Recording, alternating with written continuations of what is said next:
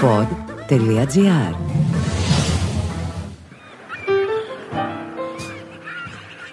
Ακούτε το podcast «Ναυαγή». Συζητήσεις και εξομολογήσεις μεταμουσικής σε ένα έρημο νησί. Τα νέα MacBook Pro με M1 Pro ή με M1 Max Chip ξεπερνούν κατά πολύ τα όρια της χρήσης ενός φορητού υπολογιστή όπως τα γνωρίζαμε έως σήμερα, με την υποστήριξη της iSquare, επίσημου διανομέα της Apple.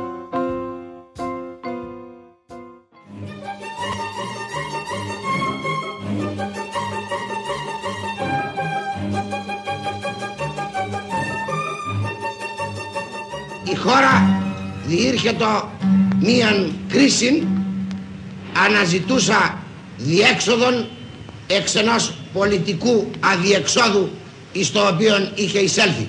Αυτή είναι η φωνή του Παπαδόπουλου. Ήταν ο επικεφαλής του πραξικοπήματος στις 21 Απριλίου 1967. Φαίνεται ότι μας παίρνουν τα γεγονότα. Βομβαρδίζονται όλες οι πόλεις της Κύπρου. Όλες. Αυτή τη στιγμή. Μυρίζουμε πόλεμο. Αυτή είναι η φωνή του Ιωαννίδη, του αόρατου δικτάτορα, που τον Ιούλιο του 1974 προκάλεσε την τουρκική εισβολή στην Κύπρο. Η ιστορία από τον Απρίλιο του 1967 ως τον Ιούλιο του 1974, από ένα έγκλημα κατά της δημοκρατίας σε ένα έγκλημα κατά της Κύπρου, είναι μια ιστορία γεμάτη μυστικά, μοιραίες αποφάσεις που ελήφθησαν σε ένα σκοτεινό δωμάτιο. Αυτός είναι ο τίτλος ενός βιβλίου, προϊόν έρευνας που κράτησε 25 χρόνια, και είχε προηγηθεί ένα άλλο βιβλίο με τίτλο «Ο βιασμός της ελληνικής δημοκρατίας» που ερευνούσε το δρόμο που οδήγησε στη δικτατορία του 1967. Ο συγγραφέας και των δύο βιβλίων, ο Αλέξης Παπαχελάς, είναι ο σημερινός μου ναυαγός. Κύρα Γιώργενα, ο Γιώργος σου που πάει Για που το βανε και που το ξενυχτάει. Έβαλε το σκούρο του, άναψε το πουρο του Μπήκε στο αμάξι του και εντάξει του. Ο Γιώργος είναι πονηρός Κι αυτά που λέει μην τα τρως. Κι από τις έντεκα και μπρος Κυκλοφοράει Αν σου ζητούσα ένα τραγούδι που να σημαδεύει την εποχή που μελέτησες, τους ανθρώπους που κουβέντιασες, το κλίμα της δικτατορίας και των ανθρώπων της δικτατορίας με τους οποίους έπρεπε να μιλάς ώρες και ώρες για να μάθεις τα μυστικά τους, Κοίταξε, αν ε, είχα να διαλέξω ένα τραγούδι που απηχούσε τις δικές τους προτιμήσεις και αυτά, σίγουρα θα έβαζα το κυρία Γιώργιανα. Για προφανείς λόγους. ναι, Ήταν το αγαπημένο τραγούδι του Παπαδόπουλου που το τραγουδούσαν και όλοι τα Υποχρεωτικά. βράδια στα μπουζούκια. Οι υπόλοιποι ο ίδιος δεν πήγαινε. ναι. Αν με ρωτούσε εμένα ποιο τραγούδι μου μιλάει περισσότερο από αυτή την εποχή, θα σου έλεγα το Είμαστε δύο, είμαστε τρεις. Είμαστε 1013. Είμαστε δυο, είμαστε τρεις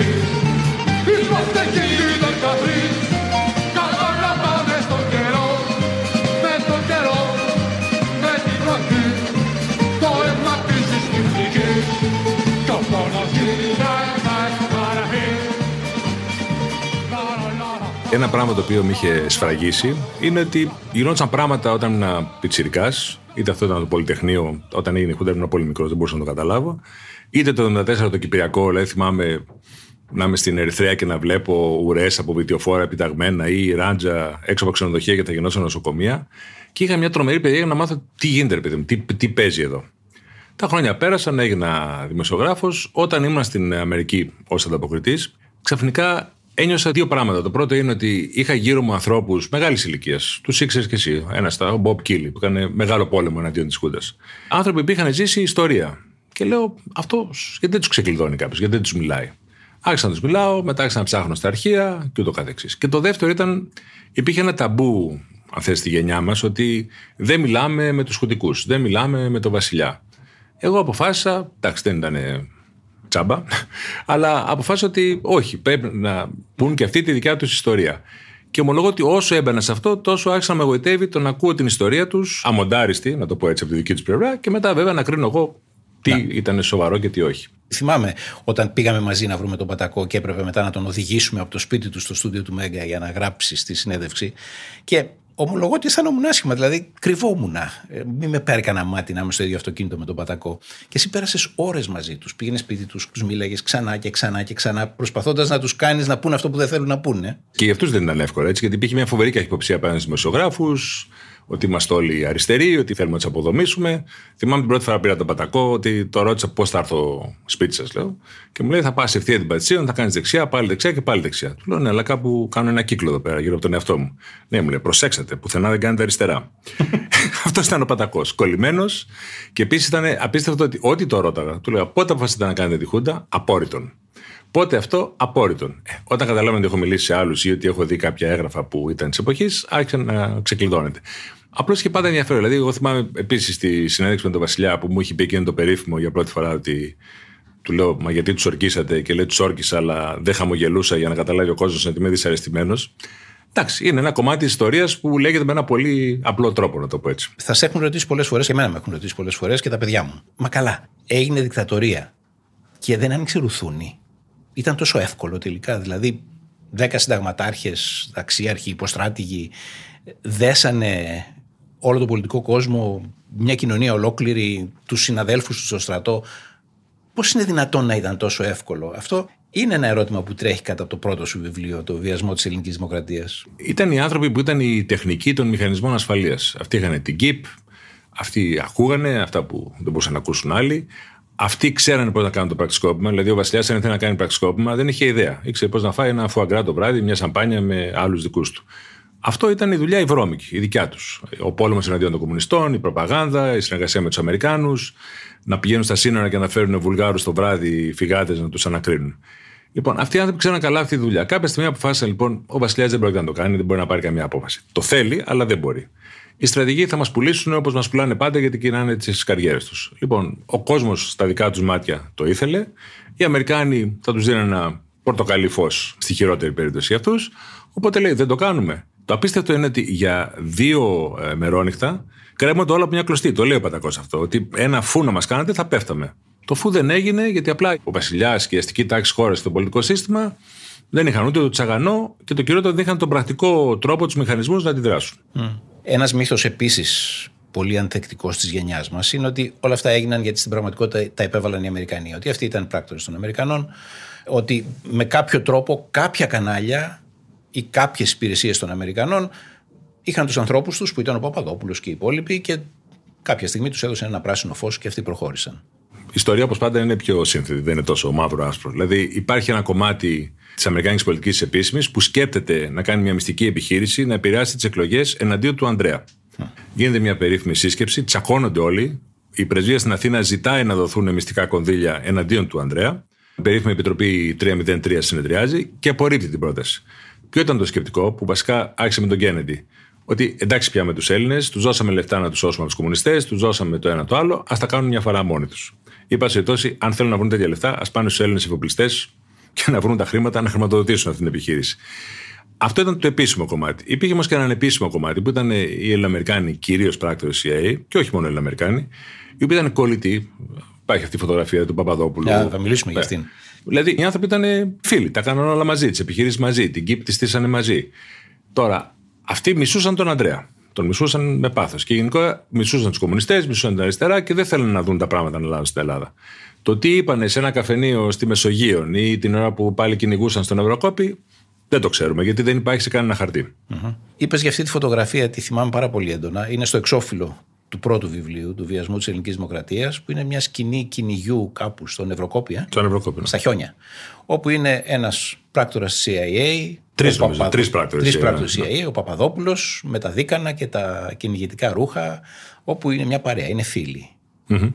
Πώς τη βρήκες αυτή τη φωτογραφία; Θα σου πω, βρήκα ένα τύπο που λέγεται John Φατσές, λεγόταν, έχει πεθάνει τώρα, ο οποίος ήταν Ελληνοαμερικάνο. Αυτός ήταν πράκτορας του OSS, που ήταν το προηγούμενο από τη CIA. Αυτός στον πόλεμο είχε επιδείξει στην Πελοπόννησο με αλεξίπτωτο, μαζί με ένα τζιπ, και πήγε στην Τρίπολη, την οποία απελευθέρωσε μαζί με τον Παναγιώτη Κανελόπουλο και τον Άρη Βελιχιώτη, με τους οποίους κοιμόταν και σε μια σκηνή.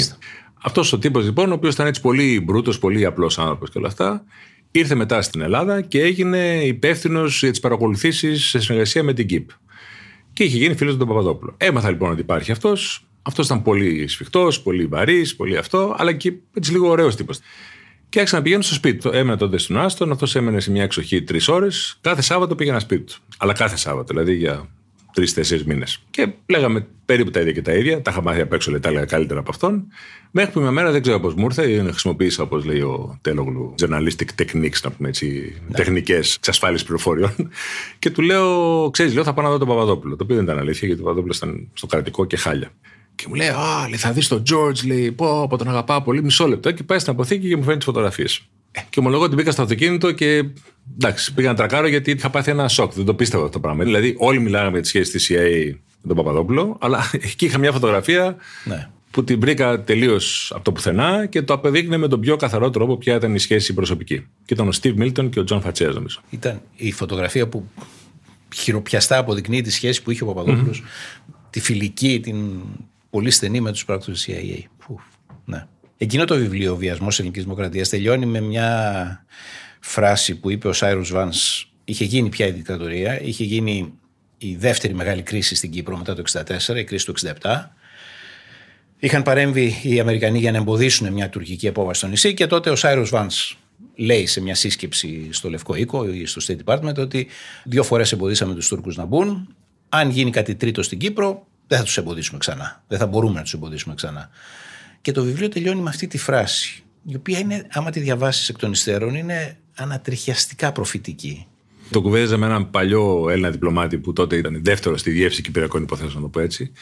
Και μου έλεγε αυτό το πράγμα. Μου έλεγε, παιδί μου, εντάξει, το 64 έγινε ό,τι έγινε, το ξεπεράσαμε. Το 67 ουσιαστικά τα κάνουμε θάλασσα. Η Ελλάδα τα κάνει θάλασσα, προκάλεσε ένα επεισόδιο. Οι Τούρκοι μπήκανε μέσα. Η Ελλάδα αναγκάστηκε να αποσύρει τη μεραρχία που ήταν η αρχή του τέλους. Και πραγματικά ξέραμε ότι αν ξαναγίνει ένα στραβοπάτημα ή δώσουμε εμείς την αφορμή στους Τούρκους, τέλειωσε. Θα γίνει μια εισβολή. Αυτό νομίζω όμως το οποίο είναι τόσο καθαρό και το λέει ο Βάνς και το βλέπεις να το γράφει στις σημειώσεις του κιόλας, γιατί έχει κάνει ένα post-mortem, μια ανάλυση του τι συνέβη και το λέει. Την επόμενη φορά δεν θα μπορέσουμε να, να κάνουμε τίποτα. Είναι απίστευτο ότι οι άνθρωποι της Χούντας δεν το πίστεψαν. Δηλαδή λειτουργούσαν με την απόλυτη βεβαιότητα, και εμένα αυτό έχει σημασία και σήμερα να τα σκεφτόμαστε αυτά, ότι οι Αμερικάνοι όπως το 64 και το 67, έτσι και το 74 θα επενέβαιναν και σταματούσαν την τουρκική απόβαση.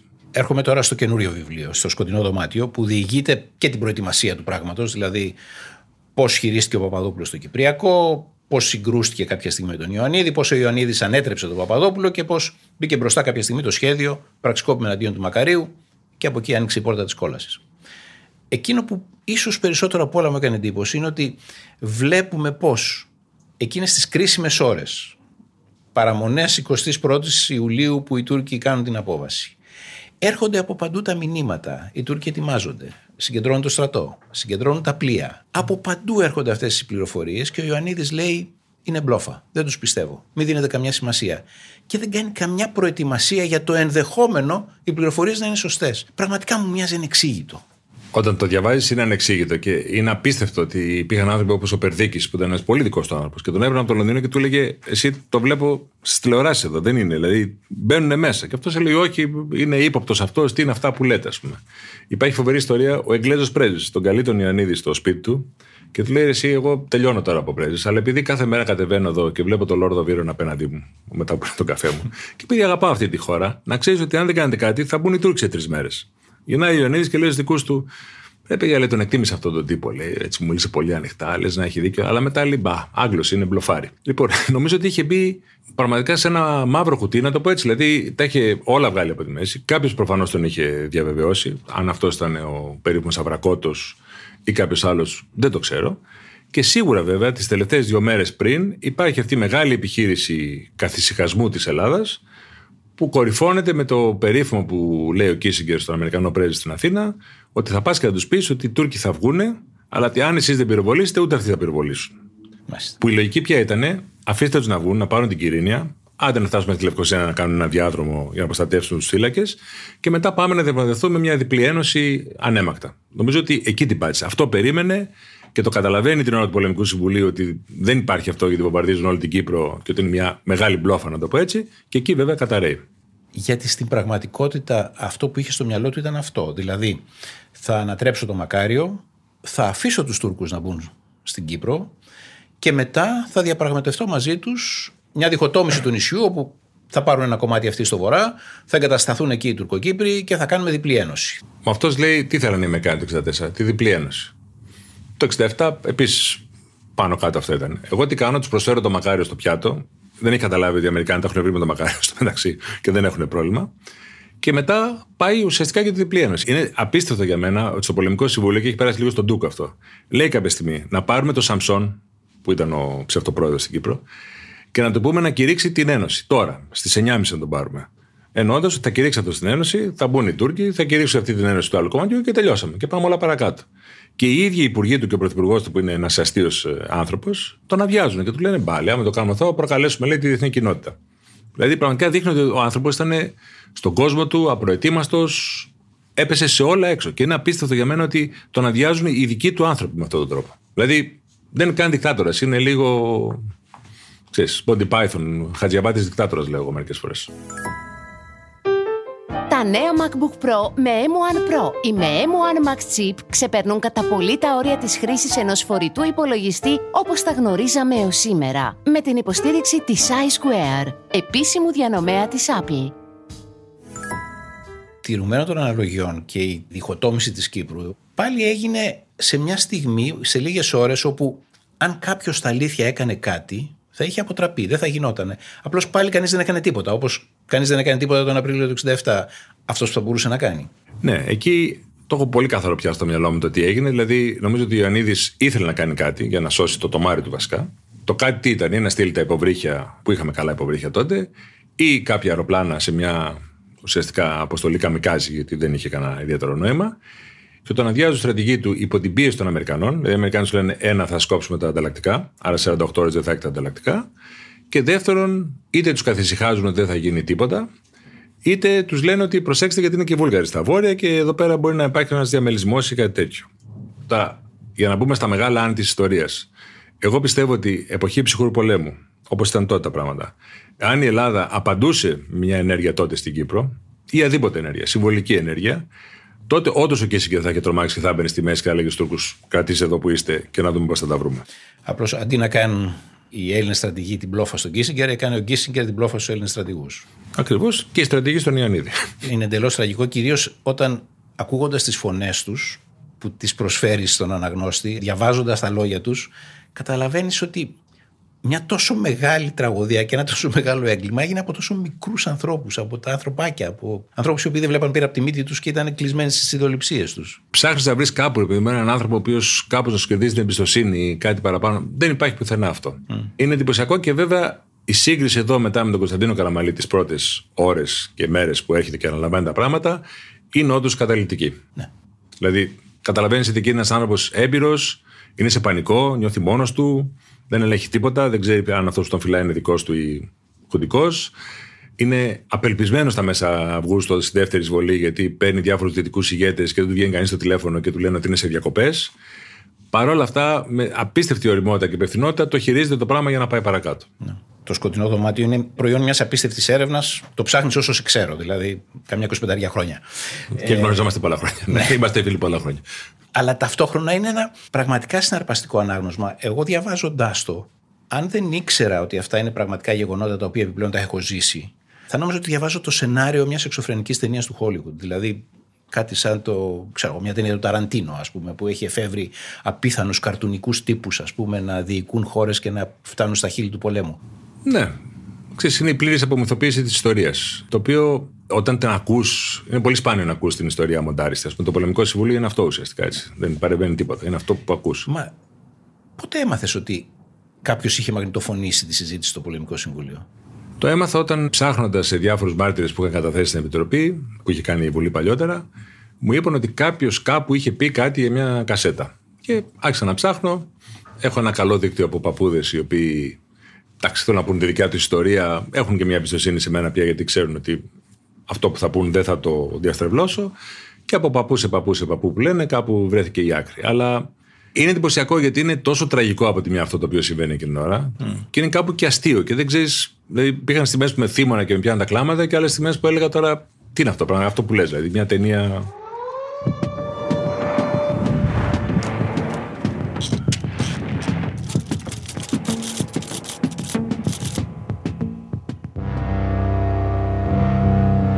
Είναι όπως τη ληφθή εξάρτησης και ληφθούν όλα τα πλευρά στρατιωτικής απορρέοντα μέτρα εις τον να αποδείξουμε στους τύπους και στη συμμετία ότι είμαστε καταστημένοι από εμείς.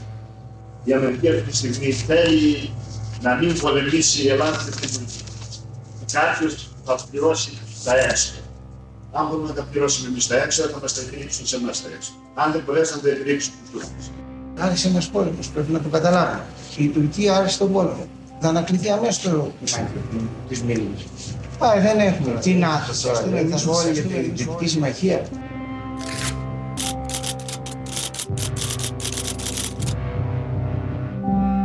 Turkey had made a mistake by listening to the United States in 1964 and in 1967. And even if the United States wanted to repeat the same mistake, we wouldn't. Schmidt came out, very polite, uh, said, This time we have uh, taken the decision to intervene militarily.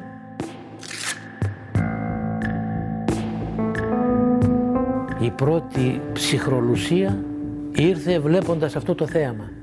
Να είναι στα καράβια επάνω σε παράταξη. Λες και θα επιθεωρηθεί ο στόλος. Δεν υπάρχει τίποτα. Καμία αντίσταση. Καμία ε, οργάνωση.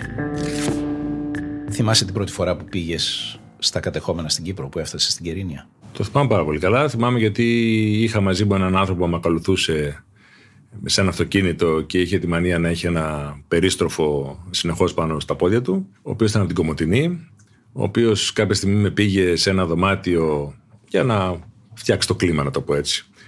Και μου έδειξε ένα βίντεο που έλεγε Αδέλφια μας Κομωτινής και έδειχνε σκηνές από την εισβολή και έλεγε Ό,τι συνέβη εδώ θα σας συμβεί και σε εσάς. Ήταν ένας πολύ σκληρός τύπος έτσι. Πολύ βαθύ κράτος, γκρίζος λύκος, δεν ξέρω τι ήταν, περιπτώσει.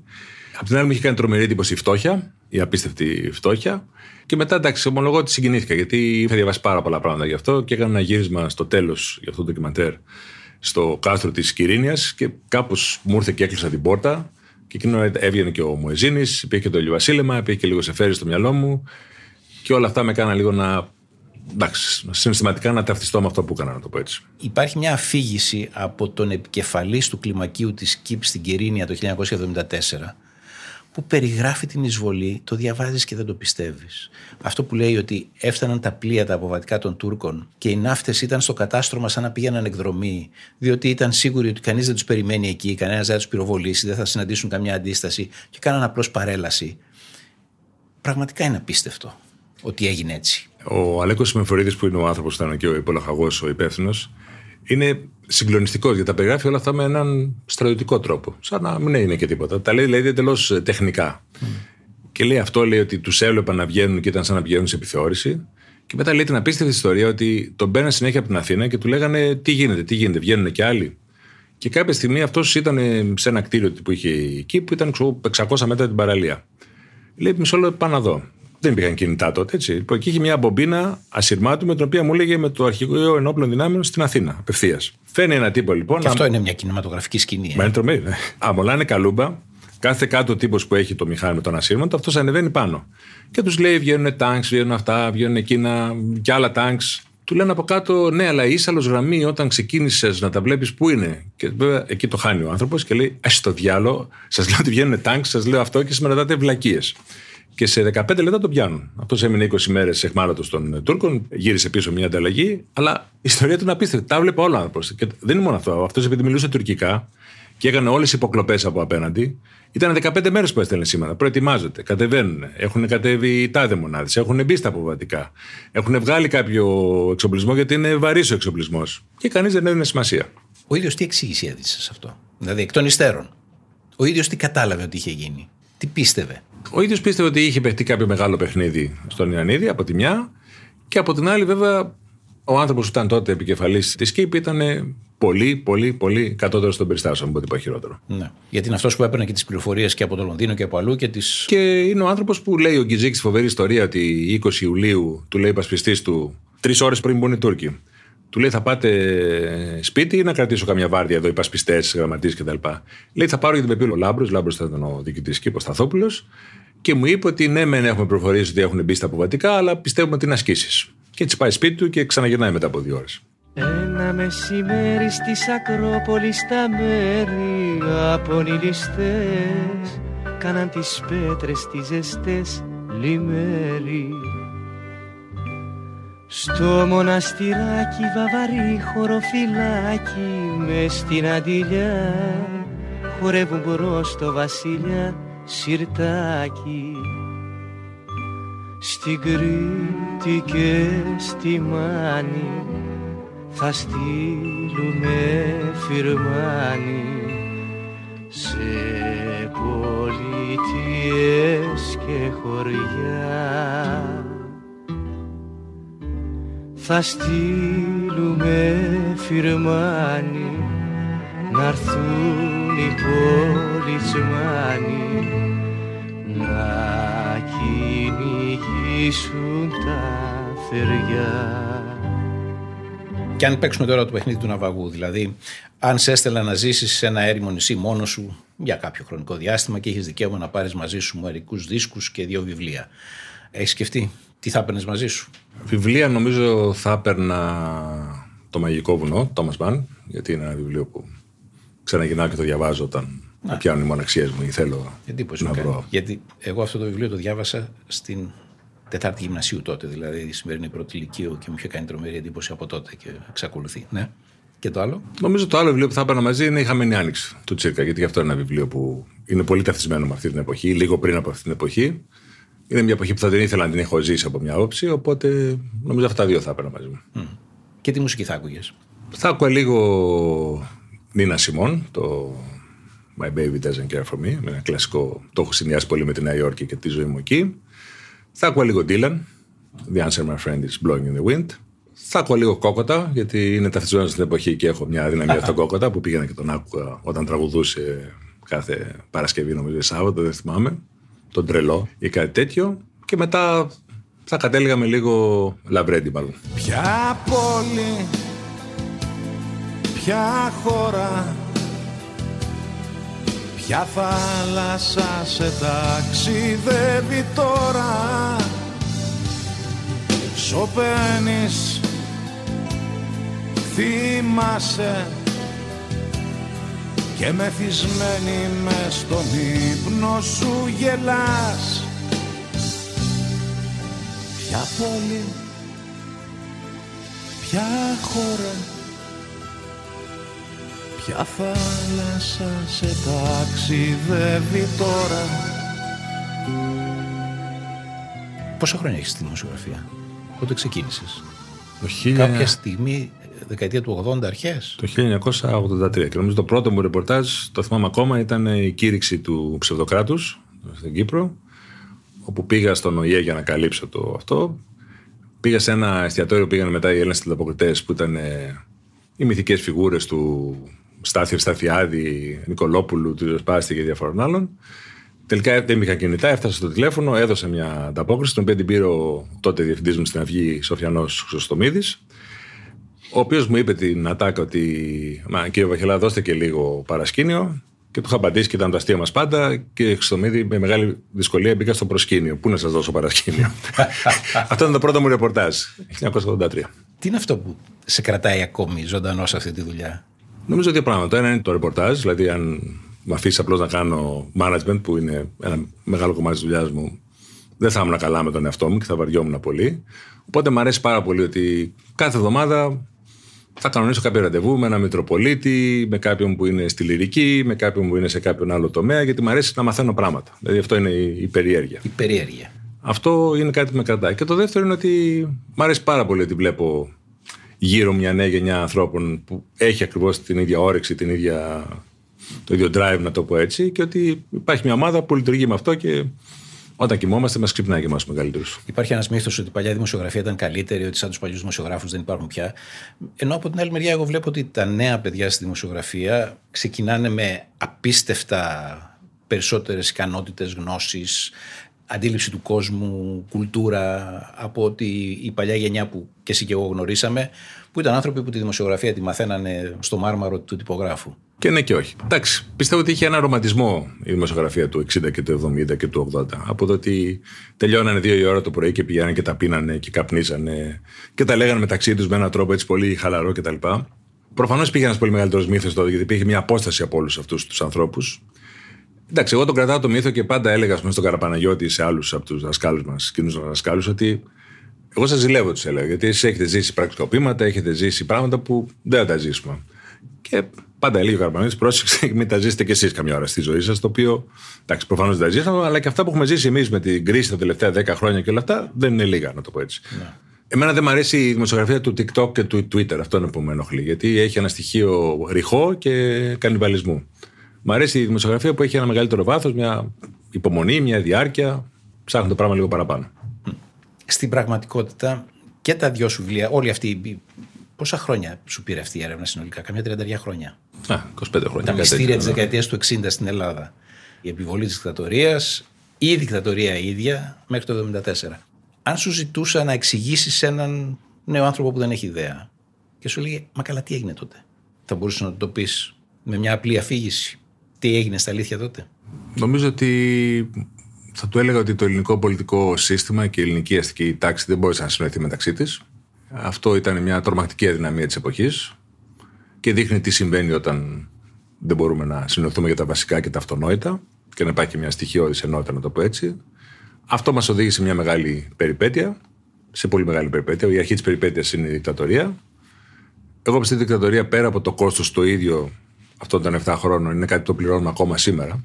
Γιατί μας άφησε πολλά σύνδρομα, πληγές, ένα κρεμέ που πάει πέρα δόθε και όλα αυτά.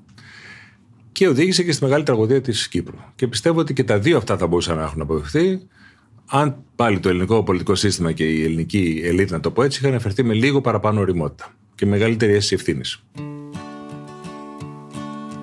How many roads must a man walk down before you call him a man?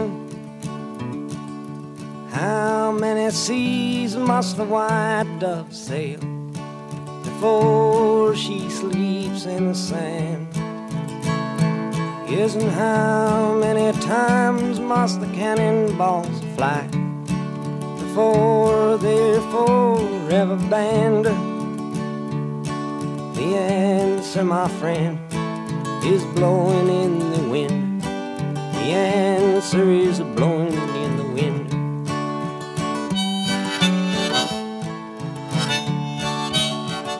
Και τώρα να σε ρωτήσω εγώ για το Κυπριακό που ξέρω ότι είναι ένα θέμα που είναι κάτι σαν αιμονιδέα, δηλαδή ίσως επειδή το πρώτο σου ρεπορτάζ... Και στους ως δυο μας νομίζω δημοσιογράφος, είναι Και μια, στους ναι. δυο μας, ναι.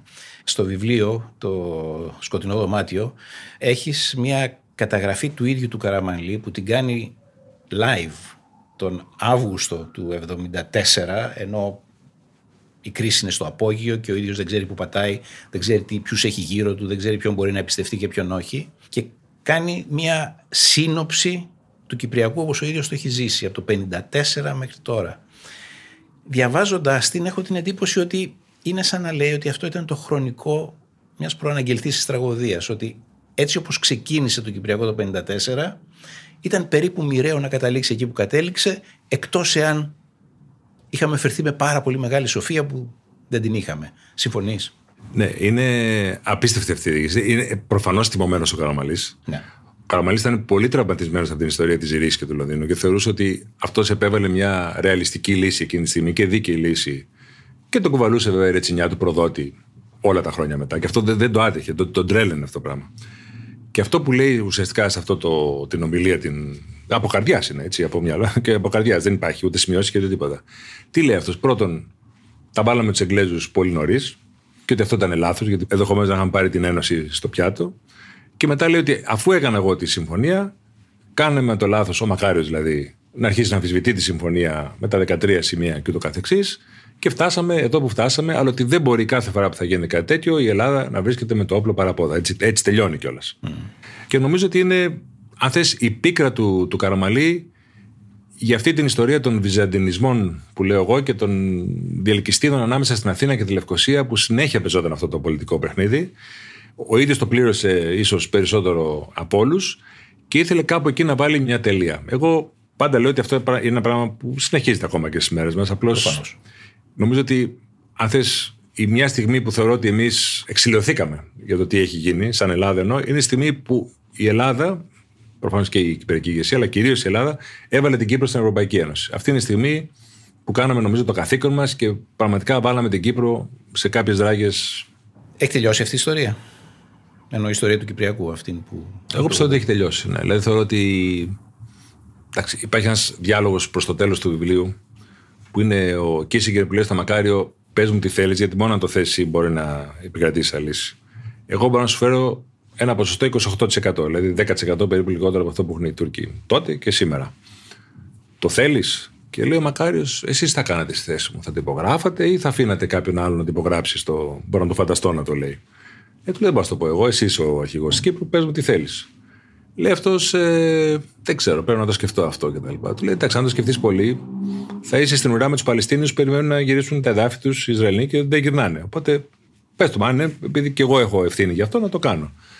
Και βέβαια εκεί λέει τη φοβερή απάντηση ο Μακάριος, ε, θα αφήσω κάποιον άλλο να το κάνει. Μάλιστα. Νομίζω ότι αυτή η εποχή έχει περάσει. Πιστεύω ότι αν υπήρχε μια λύση, ήταν κάποτε ένα βελούδινο διαζύγιο, το οποίο θα ήταν να χωρίσουν τα τσανάκια τους οι δύο κοινότητες, αλλά να πάρει η ελληνοκυπριακή πλευρά ένα σημαντικό κομμάτι δάφου. Πιστεύω ότι αυτό έχει τελειώσει. Είμαστε σε ένα διέξοδο, το οποίο δεν ξέρω τι μορφή θα πάρει, αλλά νομίζω ότι και οι Ελληνοκύπροι πια δεν νομίζω ότι θέλουν πραγματικά να ζήσουν με την άλλη πλευρά. Νομίζω ότι νιώθουν πολύ πιο ασφαλείς σε μια χώρα που είναι στην Ευρώπη χωρίς να υπάρχει τουρκικό βέτο ή τουρκική ανάμειξη στη ζωή τους και στην καθημερινότητά τους. Αναφέρθηκε στον Κίσιγκερ, που κατά κάποιο τρόπο είναι πρωταγωνιστής του βιβλίου. Ενδεχομένως να είναι ο κακός του βιβλίου, δεν ξέρω το ρόλο του αληθινού κακού του βιβλίου, τον διεκδικούν ο Ιωαννίδης και ο Κίσιγκερ. Ε; Ναι. Για τον Ιωαννίδη, νομίζω ότι δίνεις μια πολύ καλή εξήγηση και το τι άνθρωπος ήταν και τι είχε στο μυαλό του και με τι είδους αυταπάτες κοιμόταν και ξυπνούσε. Ο Κίσιγκερ όμως αυτό το μνημείο κινησμού στα αλήθεια δεν τον ένοιαζε ή στα αλήθεια προτιμούσε την εξέλιξη που είχαμε στην Κύπρο; Ο Κίσιγκερ είχε διαβάσει την ιστορία, είχε αποφασίσει αυτό που έλεγε ο Πάνος, ότι το 64 εντάξει σταμάτησαν οι Τούρκοι, το 67 σταμάτησαν, τώρα δεν πρέπει να το σταματήσω εγώ. Αυτό είναι πολύ καθαρό. Mm. Οπότε το αφήνει το πράγμα να, να εξελιχθεί. Του φεύγει η κατάσταση κάποια στιγμή από τα χέρια, αλλά το αφήνει εντελώς να εξελιχθεί. Έχει και μια σχέση με τον Ετσεβίτ που είναι σχετικά φιλική. Ήταν ε, φοιτητής του. Ήταν φοιτητής του. Είχε παρακολουθήσει κάποια σεμινάρια στο Harvard κάτω. Το άλλο που έχει μια ευθύνη ο Κίσιγκερ είναι ότι υπάρχουν πάρα πολλοί άνθρωποι που του λένε αρκετά έχει ταυτιστεί η Αμερική με τη Χούντα, θα το πληρώσουμε αυτό. Και εκείνος λέει τη φοβερή απάντηση: We're the State Department, we're not the Political Science Department. Ότι είμαστε λέει το State Department και όχι τμήμα πολιτικών επιστημών εδώ. Και νομίζω ότι αυτό ήταν πολύ λάθος τελικά. Δηλαδή, αν η Αμερική κάπως είχε αποστασιοποιηθεί τότε από τη Χούντα, ναι. Το λέγαν όλοι, μέχρι και ο Υπουργός Άμυνας το έλεγε. Τα πράγματα θα ήταν κάπως διαφορετικά. Αυτό που τρελαίνει τον Κίσεγκερ και νομίζω τον συνοδεύει μέχρι σήμερα, γιατί όποτε τον έχω συναντήσει, βγάζει έναν αυθόρμητο θυμό γύρω από αυτό το πράγμα, είναι ότι έχει τον νέος πρόεδρος ο Φόρντ και τη δεύτερη εβδομάδα που είναι πρόεδρος, ο οποίος είναι ένας κακομίρι από το πουθενά που γίνεται πρόεδρος, έτσι, όταν φεύγει ο Νίξον, υπάρχουν 60 ή 80 Έλληνες οι οποίοι βρίζουν τον Κίσεγκερ έξω από το Λευκό Οίκο. Πάει στο Σικάγο Φόρντ, βρίζουν τον Κίσικερ έξω από το ξενοδοχείο που μένει. Και αντιλαμβάνεται ξαφνικά η ίδια του καριέρα, το ίδιο το είναι, είναι σε αμφισβήτηση, σχεδόν όσο από το Βιετνάμ, γιατί είναι κάποιοι παλαβοί Έλληνες οι οποίοι τον κυνηγάνε παντού όπου πάει. Mm. Και νομίζω ότι αυτό είναι κάτι που. Ναι. Εντάξει, πάντα λέω την ιστορία το 2004, που είναι η αστεία μου ιστορία με τον Κίσικερ και τον αδελφό του.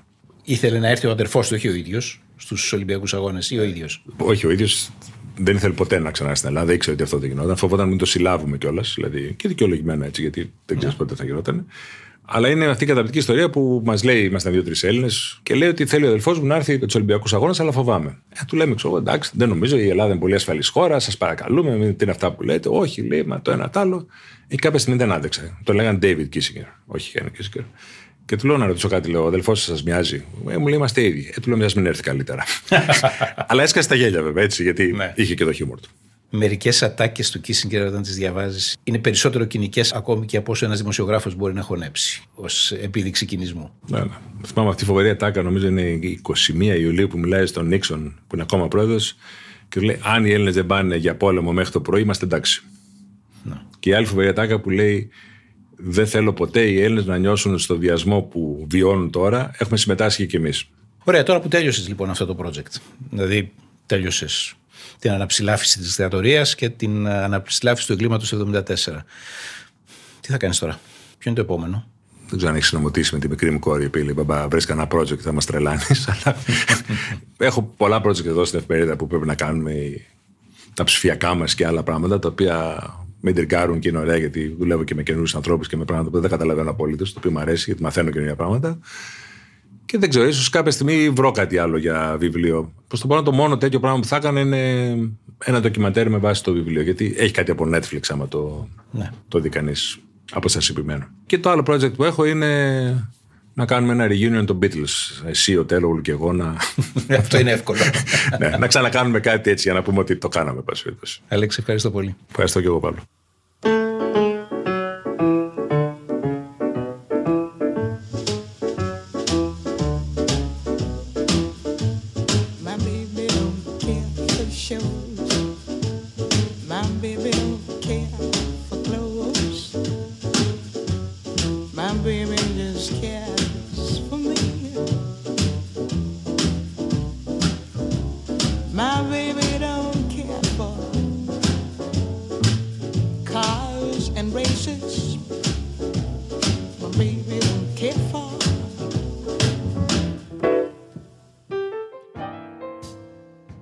Είμαι ο Παύλος Τσίμας και αυτό ήταν το podcast «Ναυαγός», μια παραγωγή του PodGR. Για να ακούσετε και άλλες ιστορίες ναυαγών, μπείτε στο pod.gr ή στο Spotify, στα Apple Podcasts, Google Play Music ή σε όποια εφαρμογή ακούτε μουσική ή podcast στο κινητό σας. Τα νέα MacBook Pro με M1 Pro ή με M1 Max Chip ξεπερνούν κατά πολύ τα όρια της χρήσης ενός φορητού υπολογιστή όπως τα γνωρίζαμε έως σήμερα, με την υποστήριξη της iSquare, επίσημου διανομέα της Apple.